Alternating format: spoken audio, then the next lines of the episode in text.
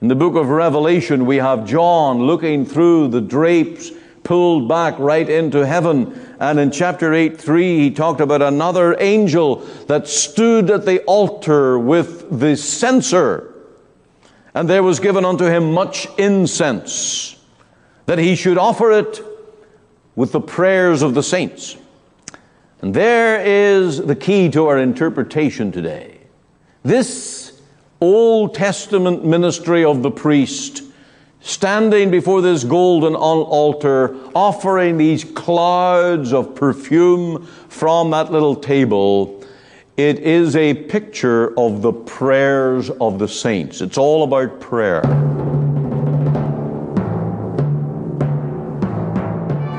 Welcome again to Let the Bible Speak. This is Ian Goligher, and I appreciate the opportunity to minister the gospel to you today. I trust that you will stay tuned right through the program. We have a number of hymns by Valerie Moniz singing My Jesus, I Love Thee and Sweet Hour of Prayer. Our theme today is staying with the tabernacle in the Old Testament, and we're looking at the altar of incense. There were three main articles of furniture in the inner court. There was the lamp, or the seven candlestick menorah, and there was the table of showbread. The altar of incense was placed right at the veil before the high priest entered into the Holy of Holies, and there the priest attended with the incense that was continually offered up. This is a model of prayer and teaches us that God receives the worship, the prayers and petitions of God's people. And so we have a great deal to learn from this. I hope that you are a man or woman of prayer. I hope that you are earnest in getting through to God and by grace pressing through the veil into the presence of the Holy One. What a wonderful, wonderful reality that the born again Christian washed in the blood may come into the presence of God directly. We need no earthly priest, we need no earthly pastor. We have a mediator, the Lord Jesus Christ, who leads us on into glory. Stay tuned with us for our program today.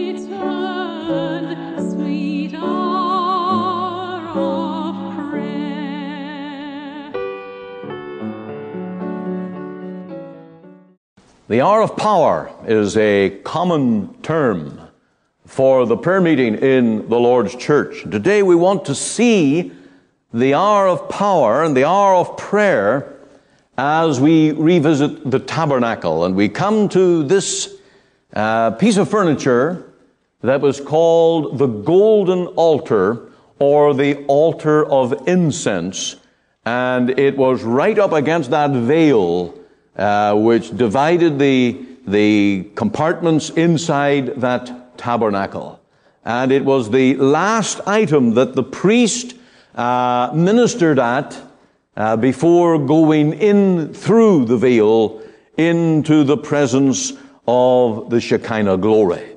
Now, the ministry of the priest was to take incense or sweet spices and they were of a special formula made known to the priest, and they would lay on these petals and flowers and ointment and oil, put it into the, the top uh, compartment of this altar of incense, and put hot coals from the fire right upon them so that they would begin to burn and cause the aroma uh, right inside that tent or tabernacle to fill the room.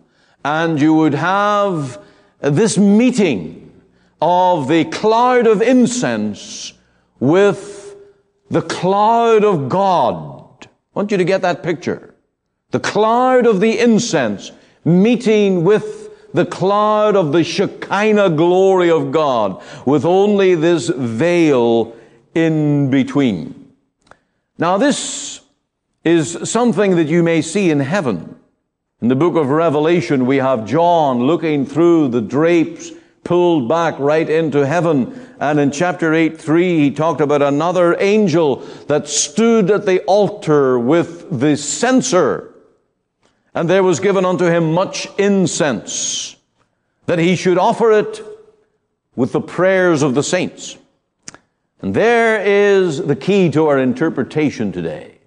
This Old Testament ministry of the priest, standing before this golden altar, offering these clouds of perfume from that little table, it is a picture of the prayers of the saints. It's all about prayer. Now, that happens to be a very difficult thing for Christians, for you and me. Someone I know asked Dr. Paisley, What has been the most difficult thing in your ministry? And he had a one word answer prayer. I think that tells something of the honesty of the man because that often has been the honest response of many giants in the faith. Being a man or woman of prayer.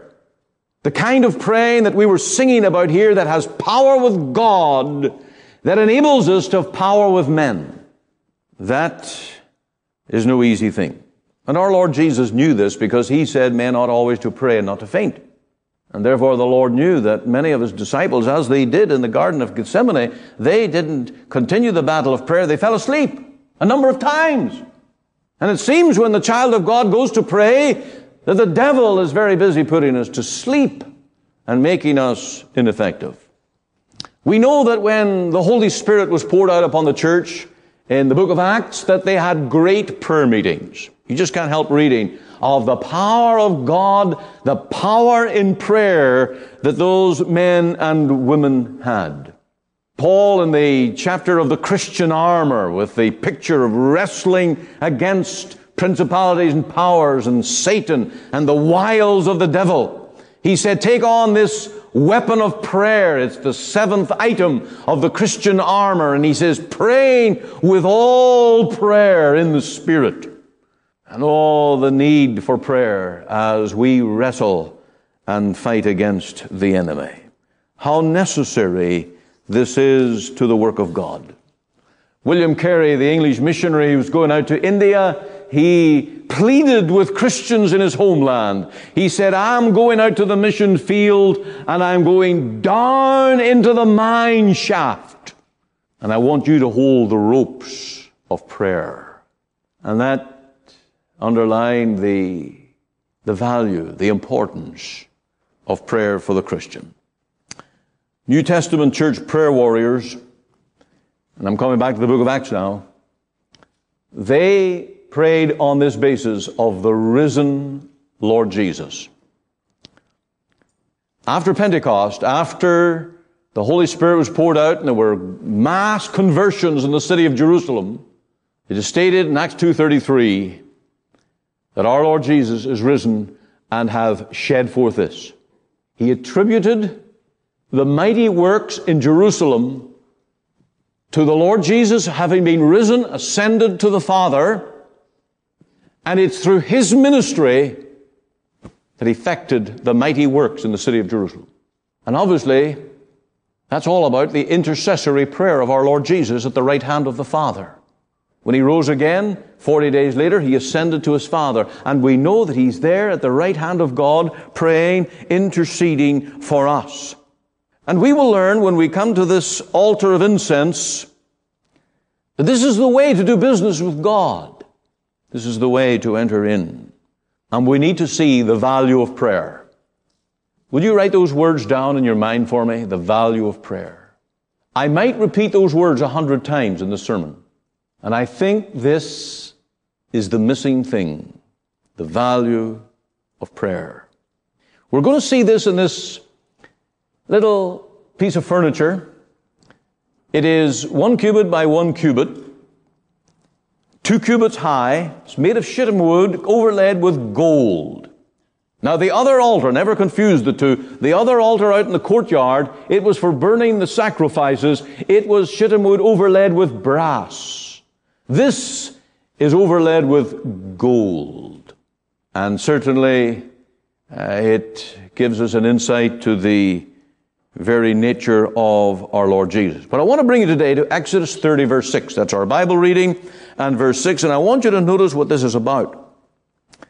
Uh, Exodus 30 verse 6, and thou shalt put it before the veil that is by the ark of the testimony before the mercy seat that is over the testimony. And here's the big words.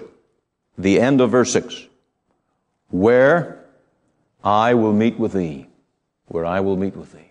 And so the priest standing at this incense table, as he stoked the incense and caused the, the perfume to rise. This is communing with God. And I want you to get that picture of the cloud of incense meeting with the cloud of God. This is where I will meet with thee. And my friend, it is in prayer that our souls meet with God and God meets with us. And every one of us is in need of this intercessory prayer of our Lord Jesus. Because we cannot go directly in through the veil into the presence of God without the intercessory work of our Lord Jesus at the right hand of the Father. He's our mediator. We come as sinners, we come in all our needs, and we come through the name of our Lord Jesus. And we need to have it in our minds that our Lord is now at God's right hand interceding. And He's there pleading and praying for us. Now, I have a couple of texts. I haven't referred you very much yet to the Bible. I want, I want us to get to the Bible on this here. Firstly, Hebrews 4 and verse 14. Hebrews 4 and verse 14. Let's uh, see how in the New Testament, uh, and I mean, I'm trying to be thorough here in my Bible interpretation, or exegesis as it may be called. I'm, I'm trying to make you see how this Old Testament priestly ministry at the incense table relates to us as New Testament Christians. And here in Hebrews 4 14, seeing then we have a great high priest that is passed into the heavens, Jesus, the Son of God, let us hold fast our profession. That means let's press on as Christians. And here is the author writing to New Testament Christians. They had come out of Judaism and they were being tested and tried and they were being pulled back. And the, the, the apostle is saying here, let us hold fast our profession because of our Lord at the right hand of God. For we have not an high priest which cannot be touched with the feeling of our infirmities, but was in all points tempted like as we are, yet without sin. And of course, that's the twofold nature of our Lord Jesus. He's God, but He's also man.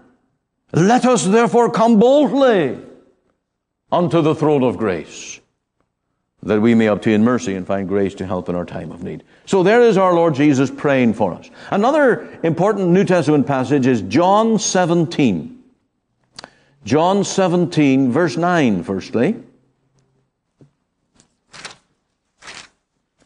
I pray for them. I pray not for the world, but for them which thou hast given me, for they are thine. Our Lord Jesus praying for us. I pray for them. Now, for whom he prays, that's all the Father given him. For what he prays, look at verse 15. I pray not that thou shouldest take them out of the world, but that thou shouldest keep them from the evil. Will you and I face evil this week? Temptation, the snare of the devil, the trap of the world. May we be like Peter, caught, trembling at the accusation of a little girl and fall. Well, the Lord Jesus is here saying he's praying for us. What? That we should be kept. It's not his will to take us out of the world immediately than when we are converted. We're left in this world for a time. But our Lord prays that we are kept in the world. And then in verse 20, he also prays for new converts, for those who are yet to believe. Neither pray for, I for these alone, but for them also which shall believe on me through their word. Now, this is the position of the golden altar, right up against the veil where God will meet with us.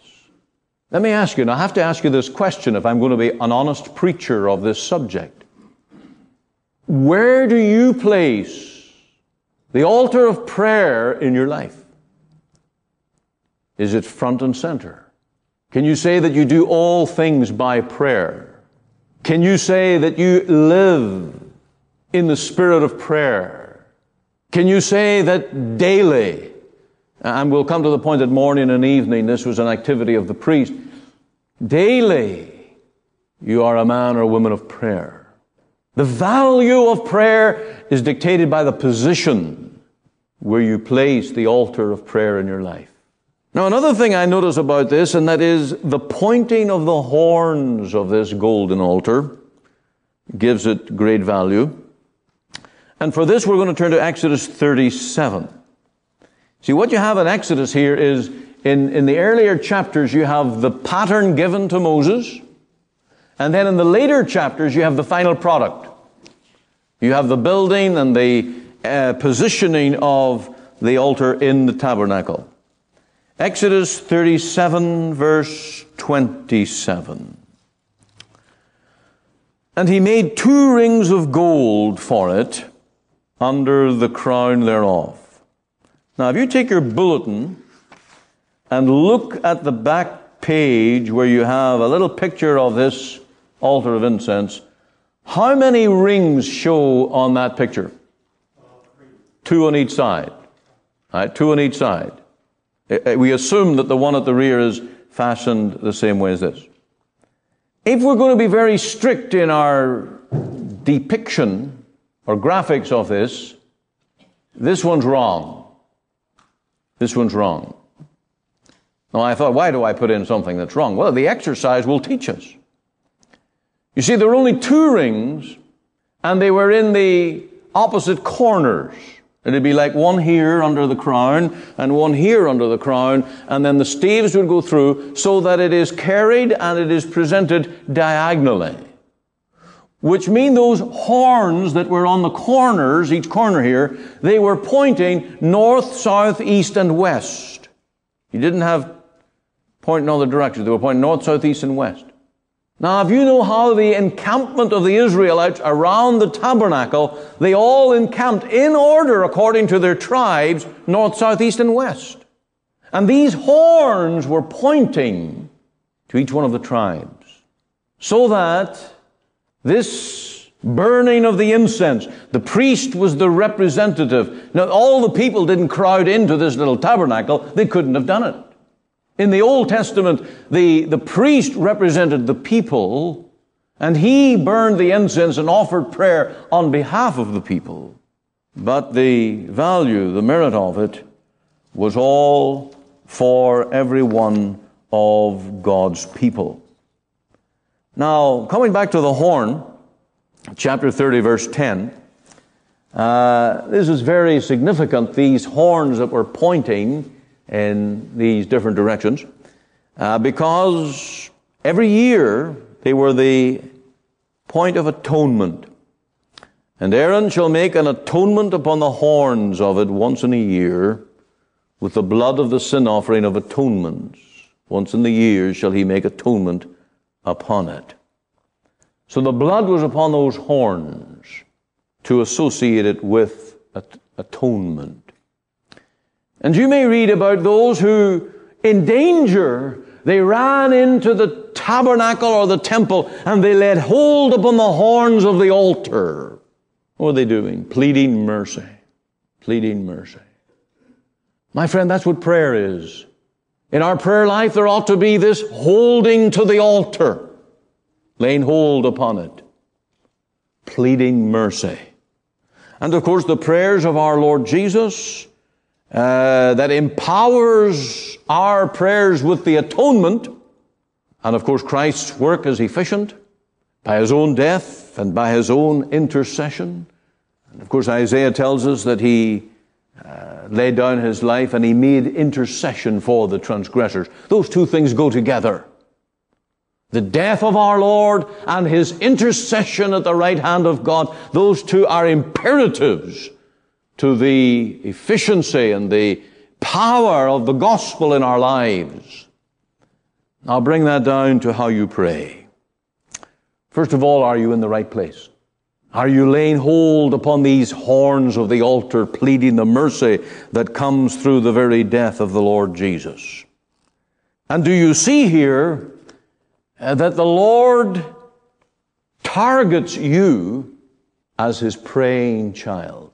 Let's think about that. The Lord says, I know my sheep, and I'm known of them. And he knows his sheep by name. But he also prays for us by name. Isaiah tells us that our names are in the palms of our Savior's hands. And he intercedes for us. He said to Peter in his hour of temptation and trial, he said, I have prayed for thee. I've prayed for thee. Our prayer life, the value we put upon it, will only be as strong as our understanding that when we pray and we come in the name of the Lord Jesus, that He's praying for us. You see, when you come to pray, you feel your weakest. That's why the prayer meeting is always the lowest attended meeting of the church. People find it difficult to pray. And when you go to the prayer meeting, what does the devil say? What are you doing here? You're not worthy to be a praying Christian. You might take the name of Christian, but don't open your mouth in prayer. Who are you? And he puts the magnifying glass on all our faults and our failures and our inconsistencies and, and, and our weaknesses and makes us to feel so unworthy. And then we get the idea, well, God will never hear my praying anyway. And my praying will never go any higher than the ceiling. You see, the power of prayer, the value of prayer, is the intercessory work of the Lord Jesus. Put yourself in the mind of an Israelite.